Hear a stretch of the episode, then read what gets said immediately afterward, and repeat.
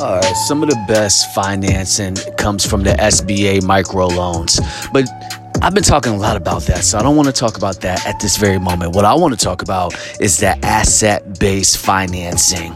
And the way that works is you're receiving capital for outstanding invoices based on your equipment, the purchasing of your equipment. So you also have that invoice financing. So some of the companies that support that type of financing will be Bluevine, Fundbox, equipment financing also is done by Crest Capital.